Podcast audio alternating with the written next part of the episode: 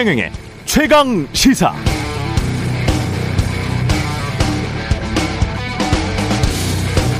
네, 윤석열 당선인이 청와대 이전 발언을 한 것은 지난 1월 27일입니다. 국민의힘 당사에서 정치 분야 공약 기자회견할 때 한 말인데요. 제가 대통령이 되면 기존의 청와대는 사라질 것, 새로운 대통령실은 광화문 정부 서울청사에 구축되고 청와대 부지는 국민께 돌려드릴 것, 부처 위에 군림하고 미래 준비도 하지 못하는 청와대로는 나라를 이끌 수 없기 때문, 권위만 내세우는 초법적인 대통령은 이제 없어질 것. 그런데 이날 이런 말도 했습니다. 중요한 것은 일하는 방식이다. 국정을 어떻게 끌고 나가고 정부를 어떻게 운영해 나갈 것인지에 대한 방식과 방향이 먼저 정해지고 청와대 이전 문제나 대통령의 근무 공간은 부차적인 문제다. 그러니까 청와대라는 물리적인 공간보다는 일하는 방식을 민주적으로 하면서 국민들과 소통하는 것이 중요하다고 말했던 겁니다. 이미 당선인 스스로가 그렇게 이야기를 했던 거죠.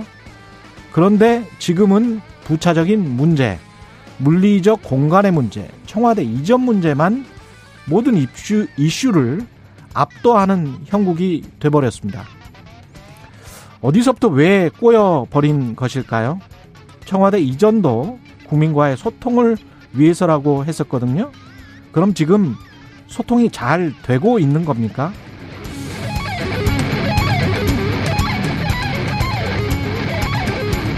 네, 안녕하십니까. 3월 18일 세상에 이익이 되는 방송 최경영의 최강시사 출발합니다. 저는 KBS 최경영 기자고요. 최경영의 최강시사 유튜브에 검색하시면 실시간 방송 보실 수 있습니다. 문자 참여는 짧은 문자 50원, 긴 문자 100원이 드는 샵 9730 또는 유튜브에 의견 보내주시기 바라고요. 새로워진 무료 콩 어플도 많은 이용 부탁드리겠습니다. 오늘은 국민의힘 김기현 원내대표 그리고 정의당 김종대 전 의원 만납니다.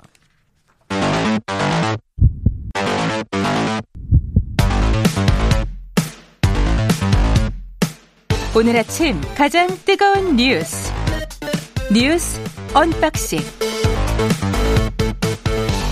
자, 뉴스 언박싱 시작합니다. 민동기 기자 나와 있고요. 김민아 평론가 연결돼 있습니다. 안녕하십니까? 안녕하십니까? 안녕하세요. 예, 이게 외교부 쪽이면 정부 청사 쪽이고 국방부 쪽이면 용산 쪽인데 대통령 집무실이 아직 결정은 안 됐습니다. 일단 인수위가요, 오늘 현장 점검한다고 하거든요. 예. 당선인에게는 일단 그 이전 방안을 보고를 했다라고 하는데 언론 보도하고 인수위 쪽에서 나오는 얘기를 종합하면 용산 국방부 신청사 쪽으로 무게가 좀 쏠리는 것 같습니다. 이전 비용이 광화문보다는 적게 들고 시민 불편도 적을 것이다, 이런 이유를 들고 있다라고 하는데요. 오늘 동아일보를 보면 대통령 집무실뿐만 아니라 그 관저 있지 않습니까? 예. 대통령의 새 관저도 국방부 인근 유휴부지에 신축하는 방안을 함께 검토하고 있다, 이렇게 지금 보도를 하고 있는데 국민의힘 내부에서도 조금 비판과 우려가 나오는 것 같습니다. 임태희 당선인 특별고문이 대표적인데요. 정말 국정에 시급하고 중요한 게 뭔가 하는 걸 국민 여론을 생각해봤으면 좋겠다, 이런 얘기를 했고, 민주당 국방위원회 소속 의원들이 어제 기자회견을 열었는데요. 일단 안보 공백이라든가 과도한 이전 비용을 들어서 이전을 반대하고 있습니다. 그리고 지금 가장 술렁이 있는 게 국방부인데, 예.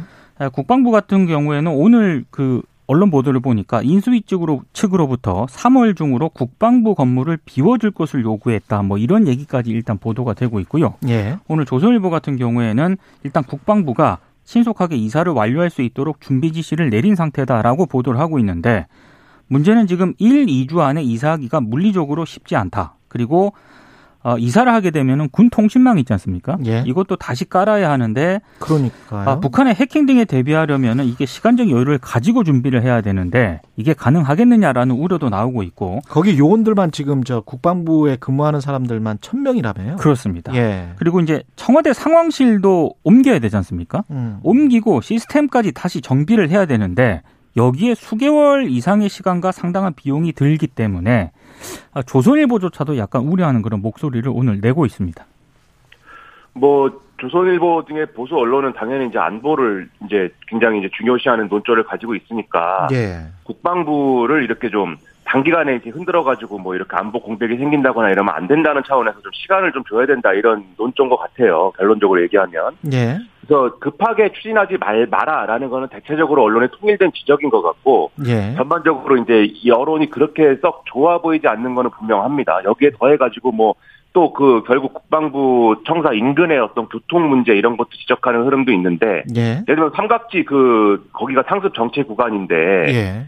이게 또 대통령이 또 이렇게 좀 출퇴근하거나 이런 과정에서 또 이 교통 정체가 심해질 수 있고 하니 그래서 뭐 지금 앞서 민동기 기자님이 말씀하신 게 그러면 관사를 이제 인근에 새로 짓자 뭐 이런 얘기로 이제 또 얘기가 이어지고 뭐 이런 상황인 거거든요. 근데 집을 2개월 안에 어떻게 짓습니까? 그렇죠. 관절을. 이게 앞서도 말씀하셨듯이 그 이런 얘기도 나온다는 거예요. 언론 보도를 보면은 야전 부대로 옮겨도 한 1, 2년 걸리는 일인데 이것을 다 이 국방부의 어떤 그런 필요한 것들을 다 어떻게 이전하며 그리고 또 관사를 또 짓고 뭐 나는 거기에 필요한 여러 가지 시설들이 있을 거 아닙니까? 경호라든지 예. 이런 걸 또 어떻게 감당하고 뭐 이런 얘기가 많은데 그런데 이걸 다 감수하더라도 추구할 수 있는 목표가 분명하고 그것을 달성할 수 있다라고 하면 그건 이제 당선인의 의지를 가지고 하면 되는 문제이기도 하겠죠. 근데 지금 또 제기되는 이제 의문 중에 하나는 그러면 그 목표는 달성 가능한 거냐 이게 문제거든요. 국민과의 소통? 그렇죠. 이게 오히려 이제 지금 국방부 그 이 신청사로 가게 되면 거기가 오히려 거기도 구중궁궐이다 이런 지적이 나오고 있고 이러다 보니까 애초에 이제 이 청와대 구조에 대해서 이 본관하고 비서동하고 너무 멀어가지고 업무가 효율적으로 안 된다라는 지적 자체가 또 사실과 맞지 않다. 아, 그거는 사실이 아니에요. 네, 나오고 있습니다. 예, 그거는 비서동으로 문재인 정부 초기 때부터 옮겼고. 그렇죠. 예, 그거. 저도 이 소식 전해드리면서 말씀드렸었는데. 예. 문재인 대통령이 이제 여민 1관에 있는 집무실을 지금 쓰고 있는 것이고, 그러면 이제 2, 3관에 있는 다 통틀어가지고 거기 있는 비서들하고 상시적으로 이제 소통할 수 있는 그런 구조가 돼 있는 건 사실입니다. 그 공간은 이제 공간이나 이런 거 할 때 쓰는 거고. 그렇죠. 그냥 귀빈들 모시고 뭐 외국 뭐 왕들 대통령들 왔을 때 그때 쓰는 거고 전부 다 지금 비서동으로 다 옮겨 있는 상황이죠. 그렇죠. 그렇죠. 예. 그러다 보니까 청와대 박수현 국민소통수석이 직접 SNS에다가 이런 사실을 이제 지적을 하고 박현민 의전비서관은 내가 지금 가봤는데 뛰어가면 30초 걸어가면 57초다 대통령 집무실까지 뭐 예. 이렇게 써가지고 또 이것도 논란이 되고 했는데. 그래서 이게 효율적으로 이제 업무를 할 수 있다는 것, 그리고 여기에 더해가지고 청와대를 이제 좀 더 개방하고 좀 더 이렇게 좀, 이 리모델링을 하면 시민들하고 소통도 훨씬 더 강화할 수 있다는 것, 이런 거를 종합을 하면 국방부로 옮겨가지고 그러면은 얻을 수 있는 실익이 뭐냐, 얘기가 이렇게 되는 거거든요. 그 옆에 용산공원도 2027년에 제대로 한다고 해도 계획대로 한다고 해도 2027년에 용산공원도 만들어진다는 거 아니에요? 맞습니다. 그게 이제 그것도 주한미군이 부지 반환을 원래대로 계획대로 했어야 2027년에 완공이 된다는 계획인 것이고 그렇죠. 지금 그 부지 반환도 계획대로 안 되고 있거든요. 그러면 언론의 표현을 그대로 빌자면 윤석열 당선인이 퇴임하기 이전에 이게 될 확률은 거의 없고 예. 뭐 시작도 못할 수도 있다. 용산공원 만드는 거는 이런 지적까지 나오고 있어가지고 효과가 뭐냐 그러면. 이게 이제 의문이 될 수밖에 없죠. 그리고 공원을 만든다고 거기에서 대통령과 국민들이 직접 소통하고 그런 시간을 가질 수 있을까요? 보안 문제나 이런 것들 때문에?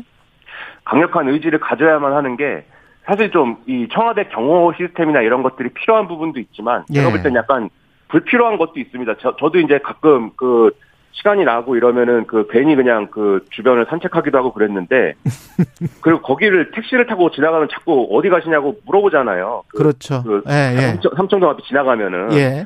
제가 볼 때 그거 불필요한 것 같거든요. 맞아요. 그건 맞아요. 예. 주변에 총 들고 있는 경호 하시는 분들이 꼭 있어야 되는가 이런 것도 의문인데. 맞아요. 예를 들어 예. 용산공원에 뭐 공원이 조성이 빨리 된다고 하면 당선인이 나왔다 거기에 그 지금 대통령이 되셔가지고 거기에 나와갖고 시민들을 만난다. 그랬을 때 상당한 어떤 경호의 어떤 그런 것들이 필요할 텐데 그런 경호의 패러다임을 제가 볼 때 바꿔야 될 필요는 있다. 근데 그럼요.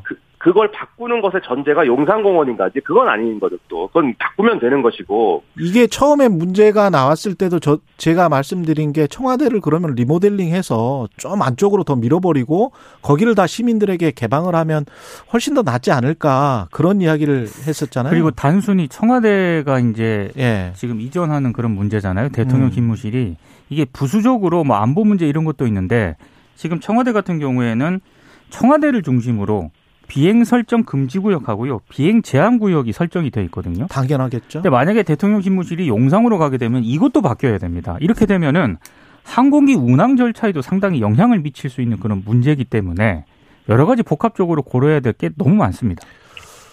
그 군사적으로 봤을 때는 대공포도 사실 우리가 알지 못하는 어떤 지점에 그렇죠. 군사적으로 중요하다고 하는 지점에 고층 빌딩에 다 지금 설치가 돼 있지 않습니까? 그것도 지금 청와대를 중심으로 다 그렇죠. 설치가 그럴 수밖에 없죠. 지금 러시아와 우크라이나 전쟁을 보면 네. 대통령궁을 폭격하는가가 굉장히 좀 중요하기 때문에 그러면 그런 것들도 국방부에서는 다 바꿔야 된다는 이야기인데 정보전과 관련해서도 청와대에 이미 설치돼 있는 어떤 시설들이 있을 텐데 그것도 다 가져가야 된다는 이야기인데 그게 제가 그 과거에 독일 베를린에서 나토 대학 그 정보 세계 5대 해커 중에 한 사람이었던 그 정보학과 교수에게 강의를 들었는데요. 네. 이 현대전은 무조건 정보전이에요. 이거는 좀 고민을 해봐야 되는 지점들이 굉장히 있을 겁니다. 이 지하 벙커 문제나 그다음에 국방부에 있는 정보 관련된 업무들이 분명히 그렇죠. 있어요. 네. 그것에 관한 이전 문제나 쉽지 않은데. 근데 최경영 기자님 부럽습니다. 어떻게 그렇게 전 세계를 다니면서 공부를 하시고 정보전의 중요성까지. 이제 정보전의 예. 중요성도 중요성인데 예. 뒤에 뭐 김종대 전 의원이 말씀하실 것 같은데 예. 그 국방부에 있는 합참 지휘통제실 이런 것에는 사실 그 전군의 어떤 훈련 상황이라든가 작전이라든가 이런 것들을 외부의 어떤 충격이나 영향 없이 다 실시간으로 파악하고 이렇게 좀 종합할 수 있는 그런 시스템들이 이미 갖춰져 있는 그런 상황인 건데 예. 이게 결국 이제 지하 벙커를 청와대에 있는 걸 쓰지 않고 이제 그걸 이제 이 국방부 지하 벙커를 쓰면 된다라는 논리로 이제 그것도 이제 보완 가능하다고 지금 인수위에서는 판단하는 거잖아요. 예. 그게 실제로 가능한 거냐 서로 다른 시스템인 것이고 이게 만약에 이 청와대 지하 벙커를 쓰는 방식으로 국방부 벙커를 쓰게 되면 그럼 합참의 그런 기능이나 이런 것들은 이제 외부로 이전해야 될 수도 있는데 그런 것들이 이제 좀 이렇게 잘 되겠느냐 이런 의문도 제기가 되고 있어서 이게 장기간에 될 문제는 결코 아닌 것 같다. 이 얘기는 좀 새겨야 될 것 같습니다. 그렇습니다. 성관이 위원장은 사퇴를 거부를 했습니다. 그러니까 어제 이제 그 회의를 열지 않았습니까? 예. 그래서 사퇴 요구를 계속 받고 있었는데. 노정희 중앙선관위원장이 현재의 위기가 전화위복의 계기가 될 수 있도록 최선을 다하겠다 이런 입장을 밝혔거든요. 예. 그러니까 사퇴를 거부하겠다는 의사를 밝힌 겁니다. 예. 어제 전체 회의에서는 사의를 표명한 김세환 사무총장 면직안을 의결을 했고요. 다만 후임 총장을 선출하는 절차를 진행하진 않았습니다. 그리고 노 위원장이 회의 이후에 직원들에게 이메일을 보냈는데 현재의 위기가 전화위복의 계기가 될 수 있도록 최선을 다하겠다. 그리고 뭐 이런 더 잘하겠다. 이렇게 사퇴할 뜻이 없다는 뜻을 계속 밝혔고요. 네. 하지만 김기현 국민의힘 원내대표가 최고위 회의에서 자진 사퇴하는 게 국민에게 최소한의 도리다. 이런 입장을 밝히면서 거듭 자진 사퇴를 요구하고 있는 그런 상황입니다. 그러니까 전반적인 이런 상황이라든가 명분이라든가 이런 걸 볼 때 어제도 말씀드렸지만 계속 이 노정희 위원장 체제로 이제 선거 관리를 지방 선거까지 하는 게 가능하고 합리적인 거냐. 그건 좀 의문이 들 수밖에 없는 거거든요. 지금 상황에서는. 그렇죠. 이게 그냥 지금 그냥 국민의힘이 반대한다 이런 것만 있는 게 아니고 지금 선관위 내에서도 상당히 이제 반대 여론이 굉장히 이제 공개적으로 표출이 되고 있고 상당히 리더십의 의문이 제기되고 있는 상황인데 선관위 상임위원들이 지금 저 사퇴를 하라고 그랬다며요. 그렇죠. 그렇습니다. 예. 이게 지난번에 이제 조해주 상임위원 연임할 때 이제 선관위 직원들이 3,000명이 다 입장 내가지고 그걸 막아가지고 결국 그냥 사퇴했던 거잖아요. 그 비슷한 상황처럼 지금 갈 수도 있는 것인데 예. 이렇게 고집을 할 이유가 뭐가 있는 것이냐 저는 상당히 예. 의문인데 어느 언론에서는 뭐 이렇게 표현을 했더라고요. 예. 노정희 위원장 본인의 의사로만 그만둘 수 있는 것은 아니다. 뒤집어 얘기하면 이제 소위 말하는 윗선에 사인이 있어야 된다, 뭐 이런 얘기까지 나오는 건데 언론에서는 네. 결국은 이게 꼭 이렇게 뭐 직결되는 문제는 아니지만 결국은 정권 교체기의 어떤 협의나 이런 것들이 필요한 문제 같기도 해요. 그럼 결론적으로 얘기하면.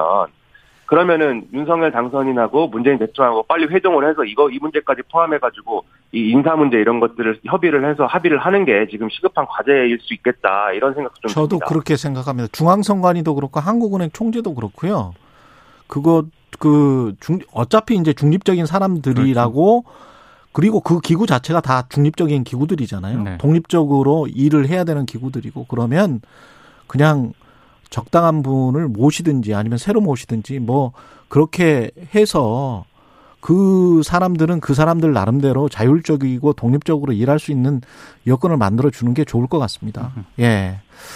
그 민주당 이야기를 하고 윤석열 인수위 이야기를 좀 이따가 더 하겠습니다. 인수위 오늘 또 출범을 하니까. 민주당 비대위 는 지금 상당한 내분 갈등이 좀 있는 것 같습니다. 윤호중 비대위원장이 어제 초재선 의원들하고 비공개 간담회를 가졌거든요. 네. 재선 의원들과의 간담회에서 이런 얘기를 했습니다. 자리와 권한에 연연해 본 적이 없이 정치를 해왔다. 의원들의 의견을 잘 수렴해서 쿨하게 거취를 결정하겠다. 이렇게 얘기를 했는데 지금 민주당 일각에서는요. 사무총장, 원내대표와 같은 요직을 두루 거친 윤 위원장이 비대위를 이끌게 되면 당을 혁신하기도 어렵고 6월 지방선거에서도 패배할 수 있다. 이런 점을 지적을 하고 있는데 예. 다른 쪽에서는 지금 지방선거가 굉장히 임박한 상황에서 대안이 없지 않느냐. 이렇게 지금 반론을 제기를 하고 있습니다. 그래서 지금 한 세 가지 정도로 언론들이 좀 일정을 좀 꼽고 있던데요. 예. 하나는 8월 전당대회까지 윤호중 비대위 체제가 계속 유지될 수 있는 그런 방안. 두 번째는 윤 위원장이 사퇴하고 오는 25일 전후로 이 신임 원내대표가 선출이 되거든요. 이 원내대표에게 권한을 넘기는 방안. 나머지 세 번째는 외부에서 새 비대위원장을 수요하는 그런 방안인데 어떤 방안으로 귀결이 되더라도 민주당 내부에서 갈등이 분출하는 이상 이 당이 좀 약간 서로 혼란을 좀 피하기는 어려울 것 같습니다. 예. 그러니까 이게 결론적으로 현실론하고 그다음에 뭐 이런 여러 가지 것들이 여러 가지 평가들이 겹쳐가지고 지금 윤호중 위원장 거치 문제로 지금 뭐 이어지고 있는 그런 상황인데 예. 일단 어제 초재선 의원들의 의견 분포는 그렇게 한쪽으로 쏠려 있는 건 아니었다라는 거예요. 언론 보도는. 그래서 윤호중 위원장이 뭐 전격적으로 뭐 자기의 거취를 결정할 가능성은 낮은 것 같은데 윤호중 위원장이 직접 이 자리에서 그 이야기를 했어요. 그렇죠. 예. 그렇습니다. 최강 시사에서. 그래서 이제 좀 논쟁이 그러면은 앞으로 이제 좀 가야 될 방향이라든가 이제 가치관 중심으로 진행되는 게 좋다고 보는데 지금 좀 이상하게 되는 것 같습니다. 얘기가. 그래가지고 어제 이제 상황 중에 최입의 비대위원이 한 말에 대해서 이 청와대와 청와대 출신이거나 그다음에 이른바 이제 당내 뭐 친문 뭐 이렇게 불렸던 의원들 13명이 이 일종의 이제 입장 표명을 했거든요. 그렇죠. 최입의 비대위원이 이 대선 패배의 첫 번째 이유로 청와대와 민주당이 지난 5년간 이 내로남불, 편가르기, 독선, 나쁜 정치를 한 것이다. 이게 패배의 이유였다. 그러면서 문재인 대통령 퇴임사에 이러한 것에 대한 반성이 담겨야 된다. 이렇게 얘기를 했는데. 여기에 대해서 동의할 수 없다는 것이고 필요할 때는 이제 문재인 대통령 찾고 그 필요 없을 때는 이렇게 뭐 반성하라고 하는 것이 맞겠느냐라면서 이제 반론을 나누는 상황인데 예. 이 논의 구도가 그럼 이상해지지 않습니까? 이게 문재인 대통령을 중심으로 두고 거리를 둘 거냐 말 거냐 뭐 이런 논의 또는 이제 이재명 이 전 지사가 뭐 조기에 올라와야 되느냐 말아야 되느냐 뭐 이런 논의 사람을 이런 가지고 예. 그렇죠. 이런 것들이 국민들이 볼 때는 이게 재신이나 어떤 반성하고 무슨 관계가 있는 건지 잘 모르는 거거든요. 이런 얘기는 그렇습니다. 그러니까 예. 이런 논의가 아니고 실제로 예. 그러면은 민주당이 뭘 잘못했고 앞으로 뭘 해나가야 될지에 대해서 이제 얘기를 해야 되겠는데 예. 그것도 사실은 내부의 강원파 대리처럼 지금 예를 들면은 강경파들은 검찰개혁, 언론개혁 이런 걸 더 열심히 했었어야 됐다 뭐 이렇게 얘기를 하고 그렇죠. 이른바 온건파들은 아니다 우리가 민생을 너무 도외시해가지고 뭐 부동산 가격도 이렇게 되고 뭐 이랬는데 이런 걸 반성해야 된다 뭐 이런 상황이어서 맞아요. 상당히 좀 혼란스러운데 이걸 정리하는 게 정리하는 데 힘을 쏟는 게 지금 민주당 내부에 좀 발언권이 센 분들 있지 않습니까? 이런 분들이 지금 그 역할 감당해줘야 되는데 좀 책임감을 느껴야 되는 상황이라고 봅니다. 민주당도 권력의 공백이 있는 상태에서 누가 주도권을 쥐고 사람들을 단합시키고 통합시킬 수 있는 상황은 아닌 것 같습니다. 그렇습니다. 지금 상황에서 특히 또 그리고 뭐 대선을 패배를 했기 때문에 그런데 이런 식으로 가면 지방선거는 너무 뻔해지니까. 이재명 후보가 후보 시절에 예. 정치개혁이라든가 공천개혁이라든가 공약한 게 있거든요. 차라리 그걸 가지고 논쟁을 하든지. 그걸 가지고 논쟁을 그 하는 게. 그 방향성을 그렇죠. 가지고 논쟁을 하든지. 그러면은 국민들이 좀 이해할 수가 있을 텐데 본인들의 어떤 잘못된 것을 그리고 가지고 있었던 특권을 좀 내려놓는 방식의 어떤 정치개혁을 이야기를 하고 네. 그걸 가지고 민주당 쇄신하겠다 그렇게 이야기를 하면 국민들이 이해하겠죠. 그렇습니다. 예. 그러니까 민주당이 변했다 이걸 보여줘야 되는데 지금 이런 식으로 싸우는 건 변한 게 아니고 그냥 똑같다를 보여주는 그렇죠. 겁니다. 예. 윤석열 인수위 관련해서 오늘 출범하니까 그 특징이 좀 나오고 있습니다. 언론들은 서오남이 많다라고 지금 이름을 붙였던데요. 서울대 출신 50대 남성이 많다는 그런 얘기입니다. 예. 인수위원들의 평균 나이가 57세가 넘는다라고 하고요. 57.4살이고 2030 인수위원은 없었고 여성 인수위원도 전체 16.6%에 그쳤습니다. 특징적인 거는 MB 박근혜 정부 인사들이 좀 많이 배치가 됐다는 건데요. 장제원 당선인 비서실장, 권성동 국민의힘 의원, 윤한홍 청와대 개혁 TF팀장 등 이분들이 다 이명박 정부 때 참여했던 인사들이거든요. 예. 그래서 이게 영향을 미친 게 아니냐 이런 해석도 나오고 있고 그리고 공동 운영 파트너가 안철수 인수위원장 아니겠습니까? 그렇습니다. 안철수 위원장이 추천한 인사들이 다수 인수위 요직에 좀 배치가 된 것도 특징입니다. 다만 윤석열 인수위원회에 없는 게 있는데 없는 게 있습니까? 여성 통일과 같은 의제들이 자치를 감췄고요. 그리고 기후위기라든가 교육, 부동산과 같은 의제를 담당한 전문가들이 빠져 있다라고 합니다. 이런 부분에 대해서는 일부 언론이 좀 우려를 하고 있습니다. 원래 경제 2분과인데요, 부동산 쪽은. 근데 지금 경제 2분과에 참여하고 있는 분들이 관료 출신이거나 대기업 임원, 창업 등을 경험한 전문가들이 많고요. 예. 부동산하고는 거리가 있는 분들이다. 이렇게 지적을 하고 있습니다. 예. 지금 여기에 대해서 인수위는 부동산과 관련된 것은 인수위 전문위원들이 추가로 선임돼서 거기서 담당할 것이다 이렇게 얘기를 하고 있는 상황이고 네. 청년들의 경우는 왜 없냐에 대해서는 그건 이제 청년 보좌역의 형태로 또 실무진에서 이렇게 좀 여러모로 의견을 이제 제시할 수 있을 거다 이렇게 얘기를 하고 있는데 근데 여기 각각 이런 얘기들에 대해서 불만들이 또 나오는 것 같아요. 이게 다른 외부에서의 불만이 아니고 예를 들면 국민의힘 내에도 그럼 지금까지 청년 정치의 당사자들이 있지 않겠습니까? 예. 그분들이 볼 때는 아니 인수위원회도 없는데 실무진에 들어가서 의견을 제시하고 이런 것들이 과연 잘 먹히겠느냐 이런 거에 대한 우려가 있는 것 같고 그리고 이거는 일부 언론이 또 이런 식으로 보도를 했는데 어쨌든 안철수 위원장의 국민의 이 추천이거나 국민의당 출신 인사가 거의 3분의 1인 거 아니겠습니까? 인수위원 중에. 예. 이 24명 중에 8명이라는 거거든요. 근데 여기에 대해서는 이게 지금 인수위 단계에서는 지금 거의 3분의 1의 지분을 가져간 상황이 됐는데 만약에 이후 정부 구성까지 그렇게 되면은 좀 내부 분란이나 이런 것들도 있을 수 있지 않겠느냐 이렇게 얘기하는 흐름도 있어서 전반적으로 뭔가 이 인수위 구성을 놓고 이게 일종의 다른 정치 세력하고의 지분 나누기처럼 된 부분은 있는데 왜 그러면 이제 계층이나 어떤 지역이나 성별 이런 안배는 왜 안 하는 거냐 이런 식으로 논란이 이상하게 흘러갈 수가 있어가지고 예. 추가로 이제 전문위원이랄지 또는 여러 가지 이 정책 과제랄지 이런 부분에 있어서는 그런 이제 나름의 안배가 필요한 상황이다라고 볼 수밖에 없는 것 같습니다. 근데 처음에 김은혜 대변인이 그 이야기는 했잖아요. 능력 위주로 하고 지역 안배랄지 성 안배랄지 이런 거는 하지 않겠다. 하지 않겠다라고 했는데 예. 결과적으로 놓고 봤을 때 정무특보라든가 이런 분들에 보면은 민주당 김대중 전 대통령하고 인연을 쌓았던 그런 분들을 또 배치를 했거든요. 예. 박주선 전 의원도 이제 배치를 했고 그거는 어떤 정치적인 고려를 한 것 같다. 그러니까 나름 배려를 한 것으로 일단 추정은 되고 있습니다. 좀 흥미로운 게 경제 2분과에 지금 서울신문 보도를 보니까요. 4명 중에서 3명이 한 분은 고산 그 유명한 우주인 네네. 이분을 빼놓고는 이창양 카이스트 교수가 SK 하이닉스 사회이사였고요. 그다음에 왕윤종 동덕여대 교수도 마찬가지고 유웅환 전 SK 혁신그룹장 다 SK 임원 출신들이네. 네. SK 임원 출신과 사회이사 이렇게 되네요. 그러니까 이게 예. 이런 이제 출신이나 이런 거를 결국은 묶어보면 어떤 공통적인 어떤 흐름이 좀 나타나는 부분들이 군데군데 있다는 점에서 예.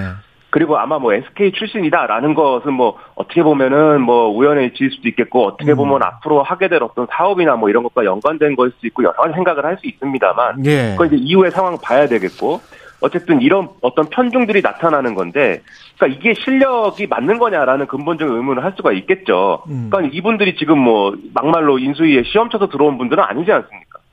이 실력은 누가 어떻게 보증하는 거냐 이런 의문이 있거든요. 삼성은 실력이 없나 봅니다. 네, 모르겠습니다. 잘 찾아보면은 또 다른 뭐가 있을지 모르겠는데. 예. 그래서 이런 걸 볼 때 앞으로 그러면 이런 이제 우려를 씻어내는 게 중요하니까. 예. 이 서호남과 이제 특정 그룹도 편중이다라는 우려를 씻어낼 수 있는 내용을 그러면 갖추고 그럼 이 국민들을 설득할 수 있는 게 필요하겠다 이런 말씀인 거죠.